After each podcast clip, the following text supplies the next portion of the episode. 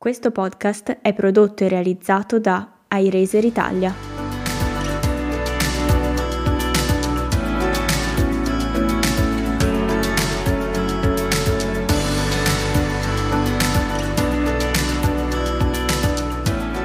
Bentornate e bentornati a una nuova puntata di Per carità, storie dell'Italia solidale il podcast che nasce per raccontare il terzo settore attraverso le storie delle organizzazioni che ogni giorno, grazie alla generosità di volontari e donatori, mettono in campo attività e progetti per migliorare il mondo.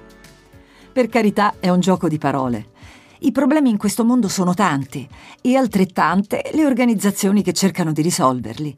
E quando qualcuno ci chiede di sostenere un'altra causa, spesso la prima reazione che abbiamo tutti è per carità, un'altra.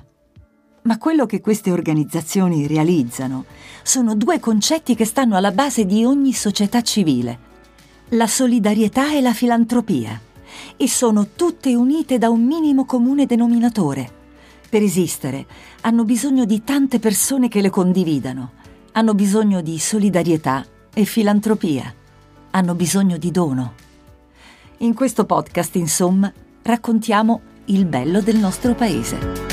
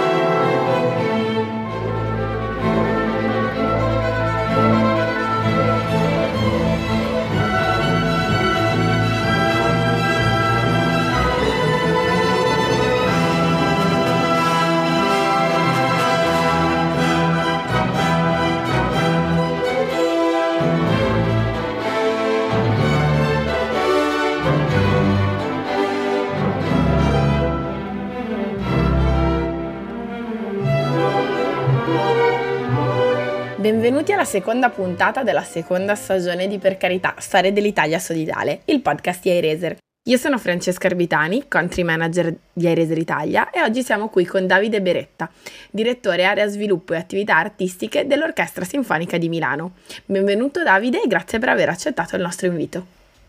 Grazie, grazie a voi per avermi invitato, grazie. Allora, oggi quando facciamo, parliamo, quando facciamo questo podcast parliamo della storia delle organizzazioni e di solito partiamo dagli inizi. In questo, in questo caso dobbiamo un attimo partire dalla fine per essere sicuri che ci capiamo tutti, perché ti ho presentato come Davide Beretta dell'Orchestra Sinfonica di Milano, ma ehm, l'Orchestra Sinfonica di Milano è un nome eh, nuovo, anzi nuovissimo.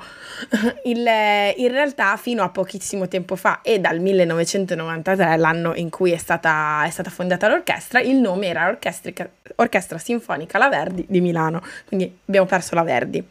Preso atto che esatto. quando diciamo Orchestra Sinfonica e la Verdi, diciamo, parliamo della stessa organizzazione, eh, ritorniamo al 1993, quando questa orchestra nasce. L'orchestra è, è, nasce in, in, un momento particolare e da un'iniziativa privata e questa è una, è una cosa abbastanza particolare nella, nella, storia delle orchestre italiane. Davide, ci racconti un po' la nascita dell'orchestra, come mai è nata in quel particolare periodo storico e con, questa, certo. con questo tipo di, di organizzazione?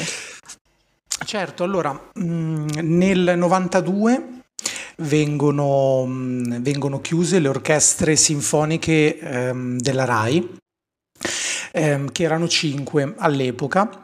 Viene, eh, rimane, rimane, solo la, l'orchestra sinfonica della RAI di Torino. Quindi Milano perde la sua orchestra sinfonica. Al tempo il direttore musicale dell'orchestra era Vladimir Delman che coglie l'occasione per fondare una nuova orchestra nel 93 formata principalmente da giovani e appena diplomati al Conservatorio di Milano.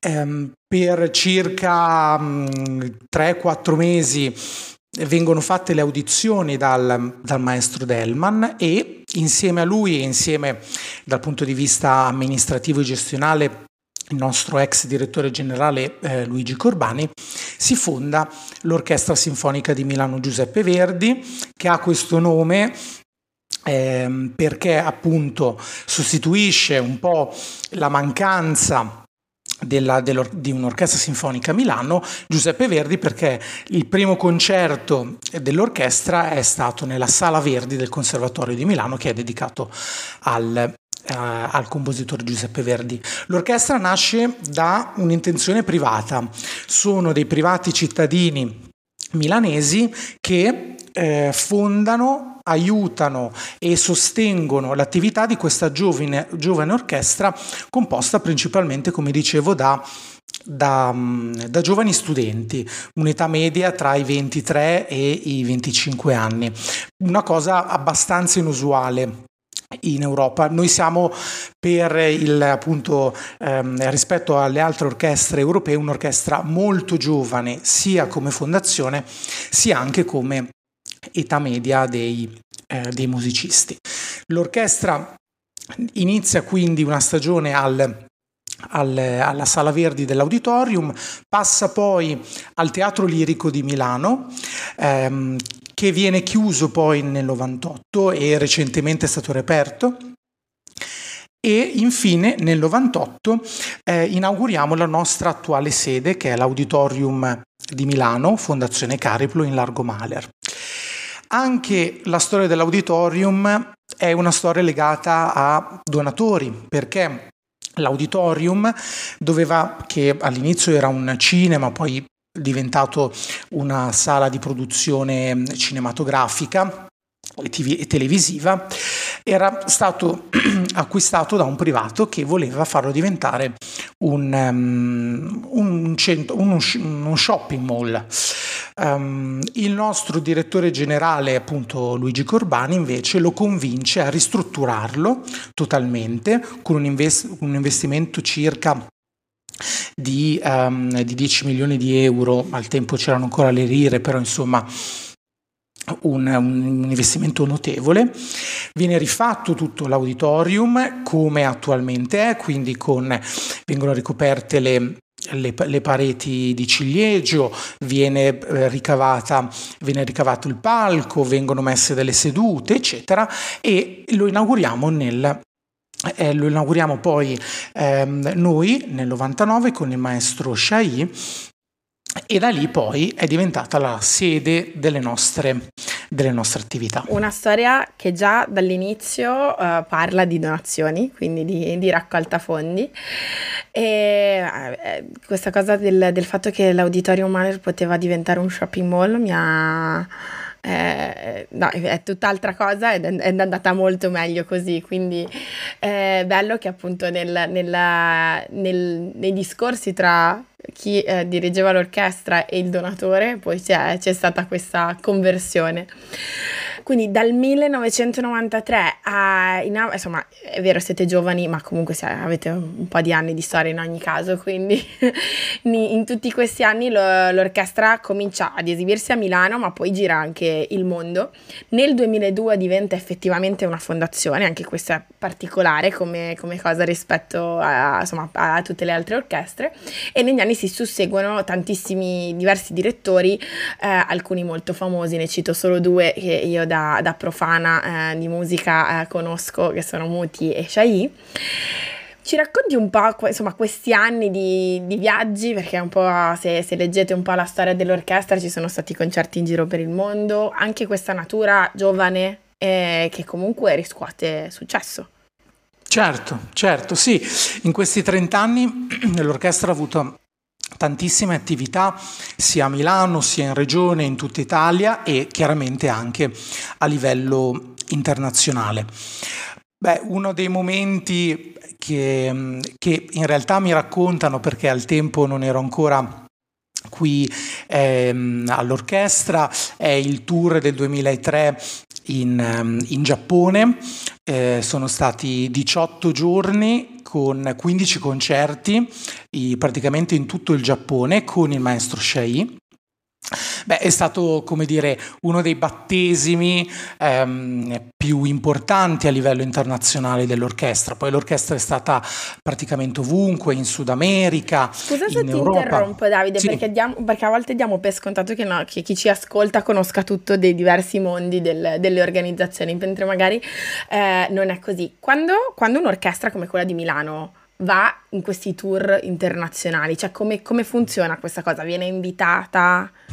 Eh... Certo, allora, ehm, diciamo così, ci sono dei promoter. Uh-huh che ehm, sia dei promoter locali sia dei promoter eh, internazionali che gestiscono gli inviti di, di orchestre e di artisti e cercano poi di raggruppare all'interno di uno stesso territorio, come può essere il Giappone, come può essere il centro Europa, anche varie, varie date per dire, ottimizzare, capitalizzare anche, anche, i viaggi. Poi c'è anche una... Mm, può capitare che il, l'orchestra direttamente venga invitata da festival, promoter, come ad esempio è stato un altro appuntamento importantissimo dell'orchestra nel 2013 ai BBC Proms, che sono uno dei festival più importanti di musica a Londra per tutta l'estate nella, nella Royal Concert Hall di Londra.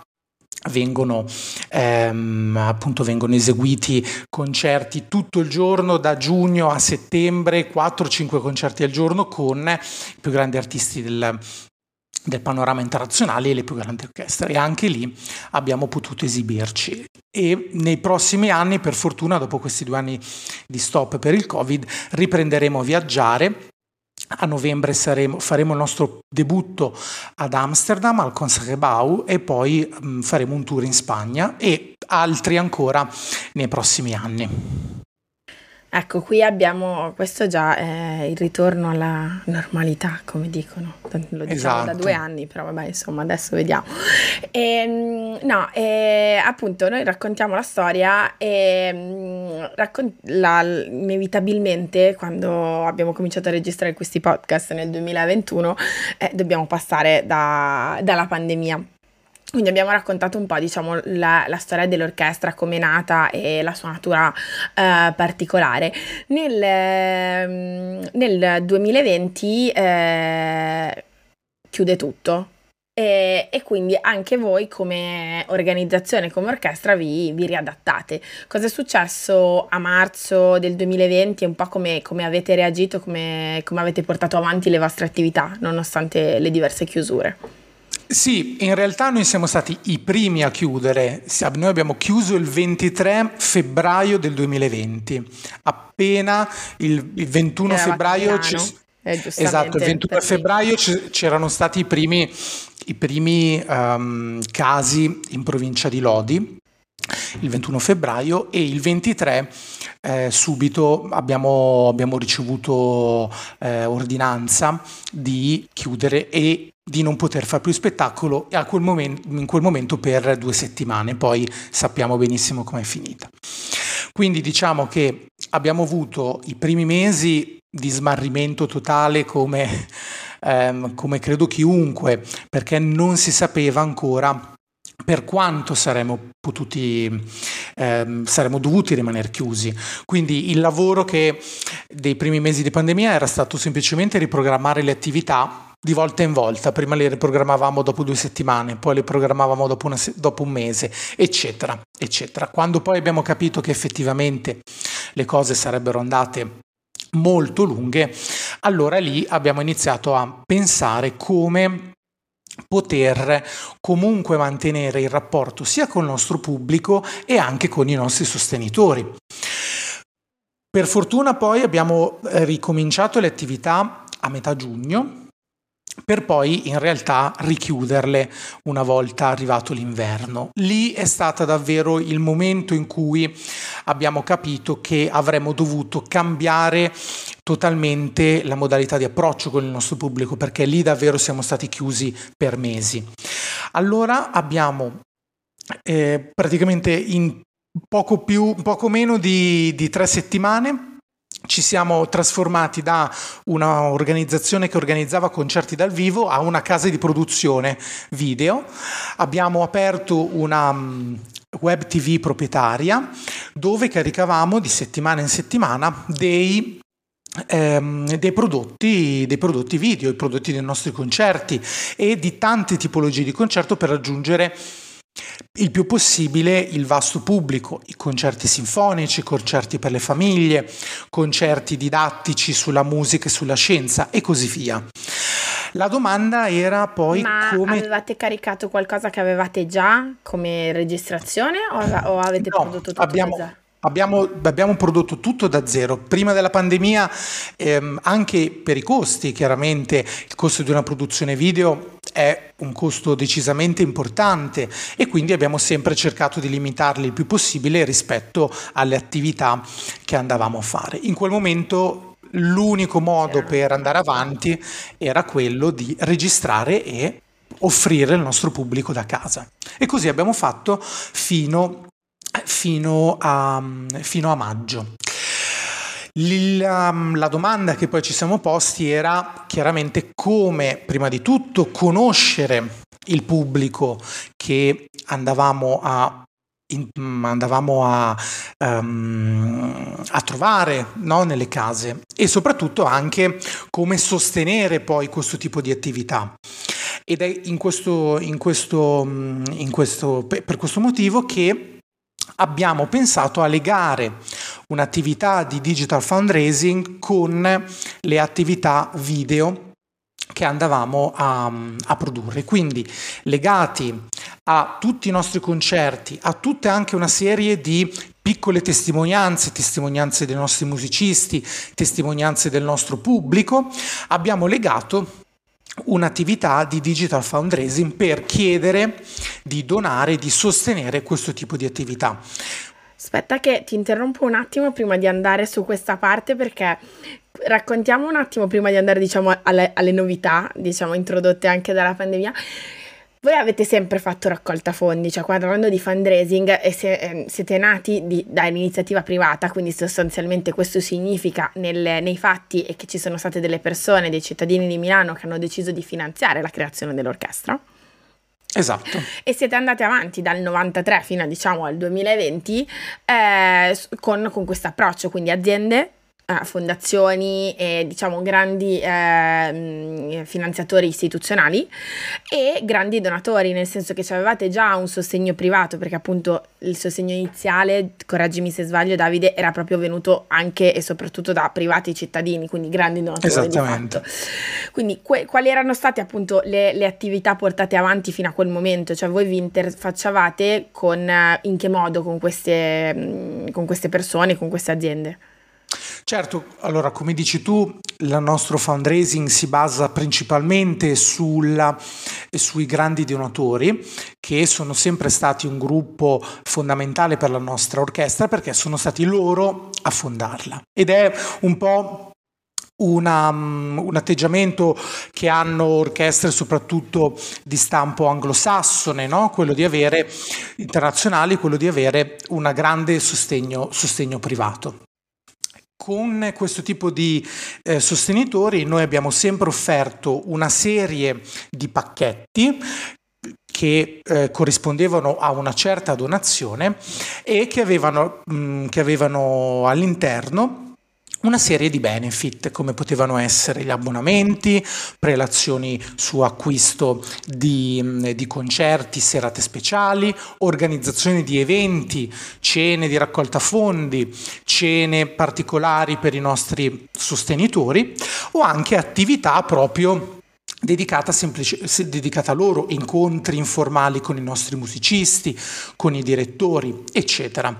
Quindi questo era sempre stato l'approccio ed è tra l'altro tuttora quello che abbiamo con i nostri sostenitori.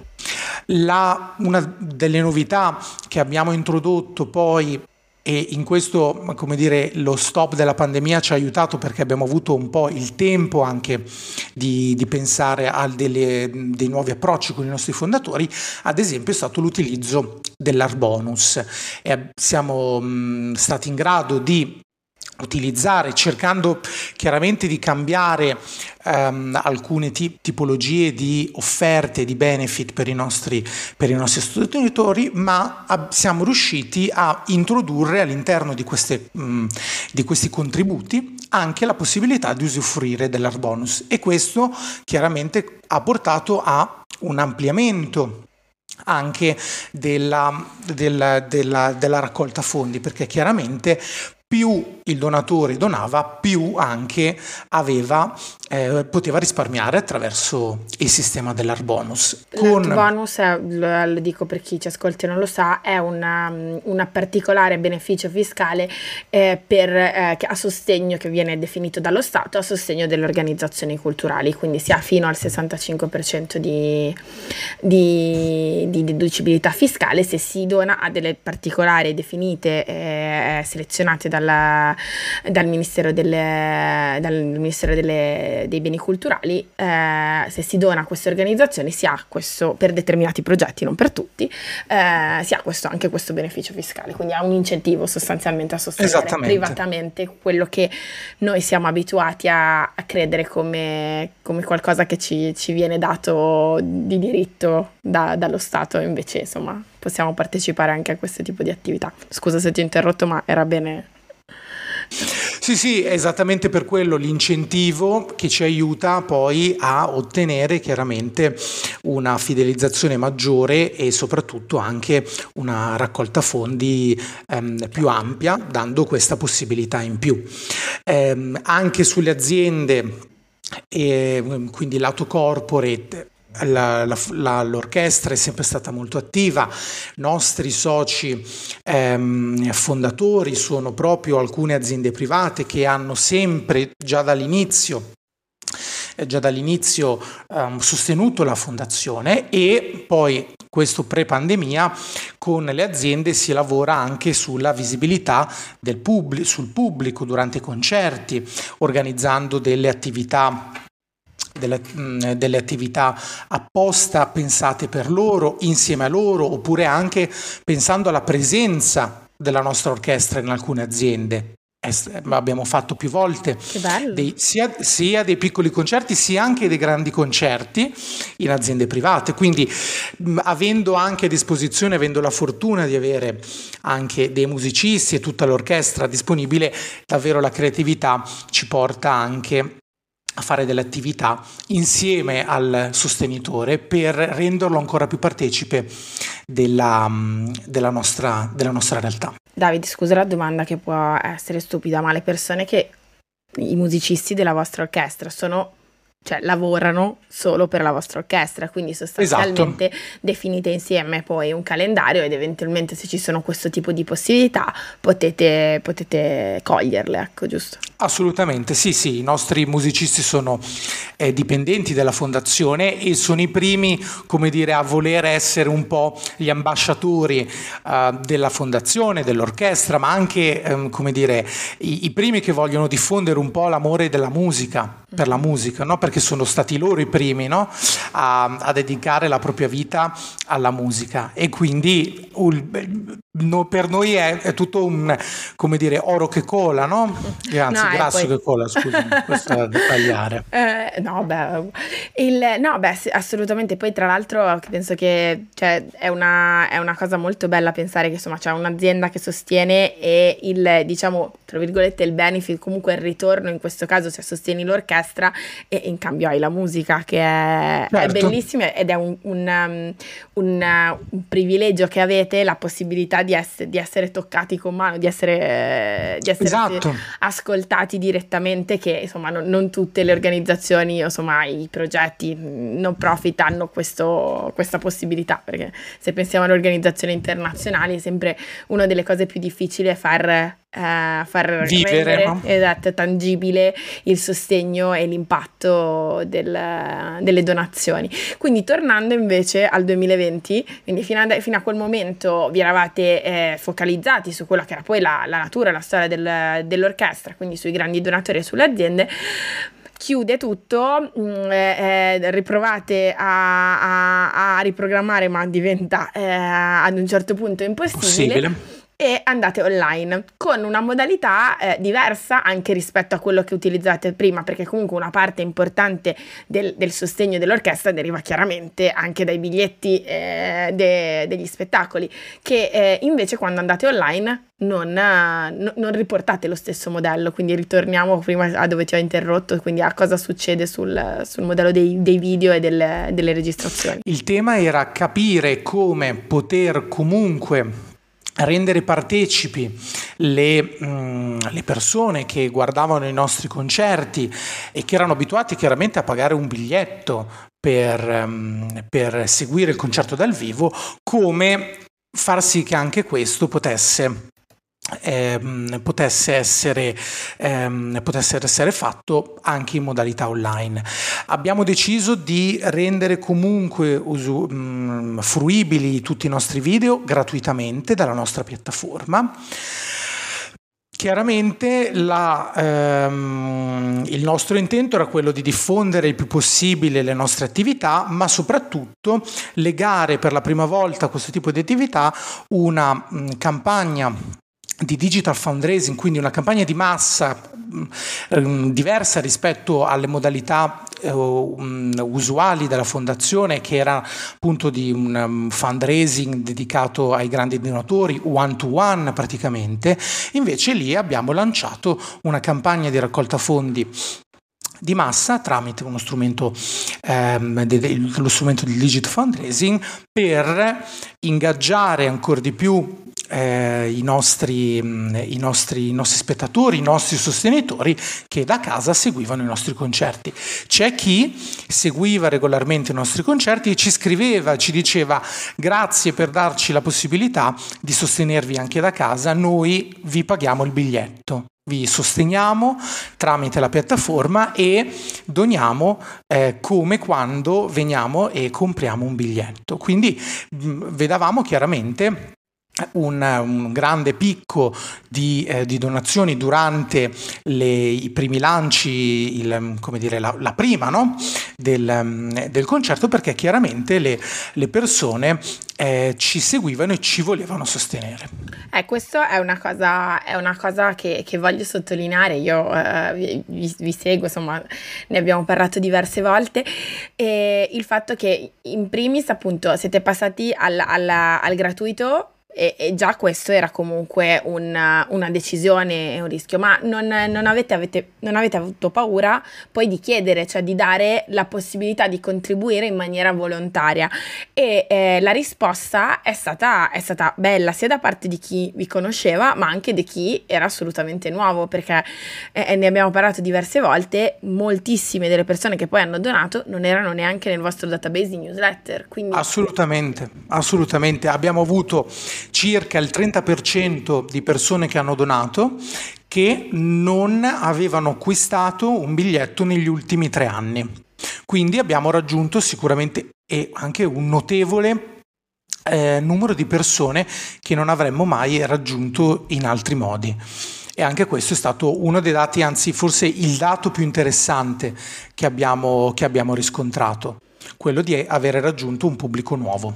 Quindi le regole del fundraising dicono sempre di partire da chi, vi, da chi ti conosce, ed è vero, mm, le confermo, Assolutamente, però andare online e quindi diciamo nella, nelle difficoltà, perché comunque non era di sicuro il, il, il momento, insomma avete fatto di necessità virtù, non è che eh, si poteva fare altrimenti, però vi ha, vi ha fatto raggiungere un, un pubblico diverso e contemporaneamente anche la possibilità di sensibilizzare tutti la massa, perché in quel momento appunto avevate, avevate la possibilità di, di, spiegare anche che l'organizzazione era una fondazione che si sosteneva anche con il contributo di privati e che tutti lo potevano fare. Quindi tramite questa, dando e specificando durante i concerti online che, che si, poteva fare, si poteva fare questa cosa, si, si, si, spiegava contemporaneamente un messaggio, cioè tutta, tutto questo contorno, cioè le persone non, non si sono chieste ma perché eh, non mi chiedono il biglietto e mi chiedono una donazione, hanno certo. capito che la, fon- che la fondazione, la natura dell'orchestra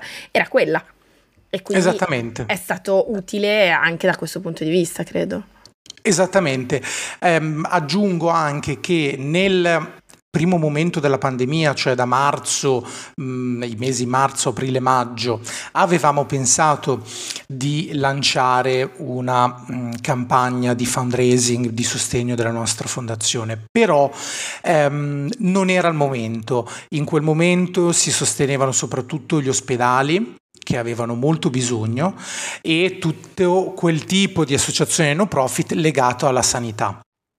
Invece da ottobre anche il sentiment del, del, del, grande pubblico era rivolto non solo allo, agli ospedali e a tutte le no profit della sanità, ma anche al, eh, al mondo dello spettacolo dal vivo, che tra l'altro più di tutti ha risentito delle delle chiusure. E quindi ci è sembrato anche come dire terreno più fertile per come, come hai detto tu Francesca diffondere il messaggio del fatto che anche un'orchestra come la nostra, ma in generale un'orchestra e una fondazione ha necessità di ricevere del, il sostegno tramite de, anche delle piccole donazioni. Io credo che durante la pandemia quello che abbiamo visto è che la, la generosità poi si è moltiplicata. È vero che all'inizio c'è stato il, il focus, come dicevi tu, chiaramente sull'emergenza sanitaria, ma poi in, a caduta i problemi sono, sono, andati da tutte le parti, su, eh, in ogni settore della, del, della nostra vita economica, della nostra vita sociale. E le persone hanno, hanno, risposto. Poi è chiaro che c'è chi ha più a cuore una determinata causa più, e, e, chi, ha a cuore, eh, chi ne ha a cuore un'altra, però apprezzare e capire che il lavoro che c'era anche dietro a quello che stavate facendo, perché comunque voi vi siete posti online come qualcosa di gratuito, quindi stavate comunque dando anche un, um, un'alternativa, un intrattenimento, perché eravamo tutti chiusi in casa a, a, a guardare le stesse cose. Quindi eh, secondo me è stato un ottimo, e i risultati si sono visti, cioè un ottimo, un'ottima operazione. Ehm, quindi questo è stato, avete cominciato alla fine del 2020, siete andati avanti Uh, per, per, tutto il 2021.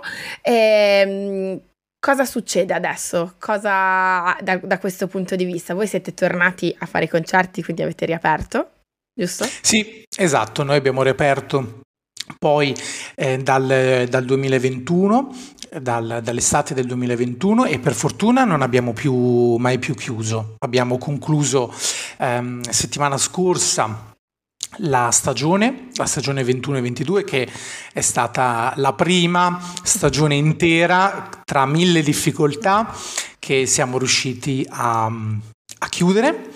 E abbiamo lanciato dal, da ma, a, maggio la nuova stagione che inizierà a settembre fino a giugno, quindi eh, per la prima volta dopo due anni riusciamo anche a annunciare una stagione completa di un anno come abbiamo sempre, abbiamo sempre fatto. E la quindi, web TV? La web TV, ahimè, in questo momento abbiamo dovuto sospendere le attività.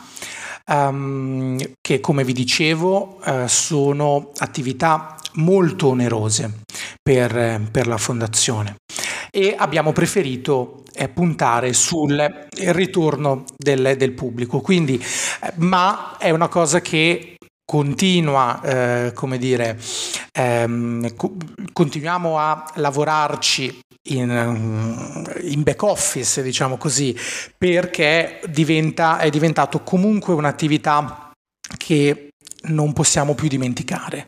Le persone comunque continuano a cercare dei contenuti digitali, eh, bisogna ripensare al modello, non può essere probabilmente il mero concerto che invece le persone possono venire a ascoltare dal vivo perché è comunque un elemento di socialità importantissimo, lo spettacolo dal vivo in generale, non solo il nostro concerto.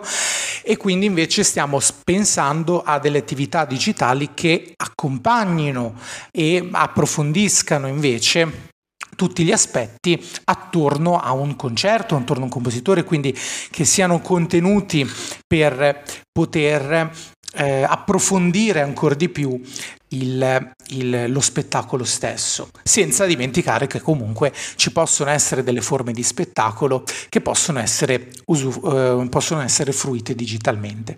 Quindi ci siamo presi un po' una pausa per riflettere effettivamente su quale può essere la strategia digitale migliore per un'orchestra, per anche poi pensare a degli investimenti mirati in questo. Eh, però la grande sfida eh, del, del, prossimo anno è la sfida del pubblico, fare ritornare le persone, le persone in teatro. Mm. Non, ehm, come dire, sinceramente la, la, mm, la, situazione è comunque una situazione difficile perché le persone si sono disabituate a venire in teatro, perché magari in teatro abbiamo ancora la mascherina e ehm, non tutti vogliono rimanere due ore o insomma un'ora e mezza, due ore chiusi con la mascherina, mentre in tutto il resto del, nei ristoranti, nei supermercati o in giro, insomma all'esterno si può stare senza. Quindi la grande sfida sarà da settembre quella di riprendere il contatto con tutto il nostro pubblico e ampliarlo dopo due anni in cui magari qualcuno non, ehm, non ha più partecipato alle nostre iniziative. E dal punto di vista della raccolta fondi invece insomma rimane possibile donare sul sito e... Dal punto di vista della raccolta fondi noi siamo sempre in campagna eh, sostenitori, eh, si può sempre diventare sostenitori della nostra fondazione, della nostra orchestra e anzi adesso ancora di più con l'uscita della nuova stagione presenteremo anche tutte le attività connesse alla nostra, alla nostra, alla nostra stagione e quindi an- ancora di più siamo in un momento in cui cerchiamo nuove, dei, nuovi, dei nuovi sostenitori, chiaramente dal nostro pubblico, ma anche da persone che magari conoscono la nostra, eh, la nostra orchestra. E dal lato del digital fundraising, da, dal, dall'autunno sicuramente torneremo a lanciare delle attività che possano ingaggiare online un nuovo tipo di pubblico, visto che abbiamo visto, come dicevamo prima, che siamo riusciti a raggiungere nuovi pubblici che hanno donato e che quindi poi l'altro lavoro che dovremo fare è quello di portare questo nuovo pubblico che magari dona per queste attività online in auditorium. Bene, eh, chiudiamo tornando a, a quella, all'argomento che, con cui abbiamo cominciato. Quindi è cambiato il nome? È cambiato il nome, è, che, è, che, in realtà, che in realtà non è propriamente un cambio. No, è una piccola eh, modifica. Una piccola modifica, esatto, perché noi siamo sempre stati Orchestra Sinfonica di Milano, Giuseppe Verdi. Abbiamo scelto e anche in questo, questi due anni di pandemia ci hanno dato un po' ehm, la possibilità di riflettere un po' su di noi. Um, abbiamo scelto di togliere il uh, nome di Giuseppe Verdi, del compositore, che tutti ammiriamo, ma che per un'orchestra sinfonica è Uh, un po' mh, mm, fuorviante. Giuseppe Verdi, sappiamo tutti, è un grande compositore d'opera, ha composto le opere più famose che anche i non appassionati in qualche modo hanno ascoltato, La Traviata, Il Trovatore, eccetera. Eh, non ha composto molta musica sinfonica e quindi il fatto di chiamarsi con il nome di un compositore che è più invece indirizzato all'orchestra, alla, alla musica operistica, poteva cozzare un pochino, un po' fuorviante, esatto. In più il nostro nickname, la Verdi, che era un, um, un nome molto familiare, però um, appunto dava l'idea un po' di una, um, di una famiglia, di un gruppo di, di, persone e invece Orchestra Sinfonica di Milano è un nome che si apre alla città e noi vogliamo aprirci alla città sia alla città di Milano, ma sia internazionalmente, per portare davvero la musica ovunque, in tutti i luoghi di Milano, in tutto il mondo. E chiamarsi Orchestra Sinfonica di Milano che apparentemente è un nome normale, molto classico, mm, però dall'altro, dall'altro, lato è un nome molto chiaro, si capisce chi siamo, cosa facciamo e da dove veniamo. Esatto. E come un po' tutte le altre orchestre europee, ma anche del mondo, ci leghiamo un po' al nostro territorio, a Milano, alla Lombardia e quando poi andiamo all'estero diventiamo anche un po' ambasciatori del, non solo dell'Italia ma anche del nostro, del nostro, territorio e questa era la cosa che un po' volevamo, volevamo e anche per il nostro pubblico diventa ancora più chiaro chi siamo. Bene Davide, grazie mille per averci raccontato la storia dell'orchestra e in particolare anche degli ultimi anni e mm, a presto. Grazie a voi, a presto. Grazie Davide.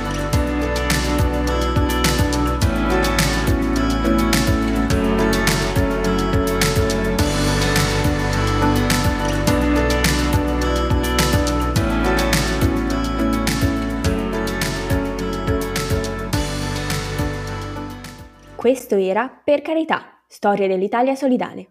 Le voci che avete sentito sono di Francesca Arbitani di Aireser Italia e di Davide Beretta per l'Orchestra Sinfonica di Milano.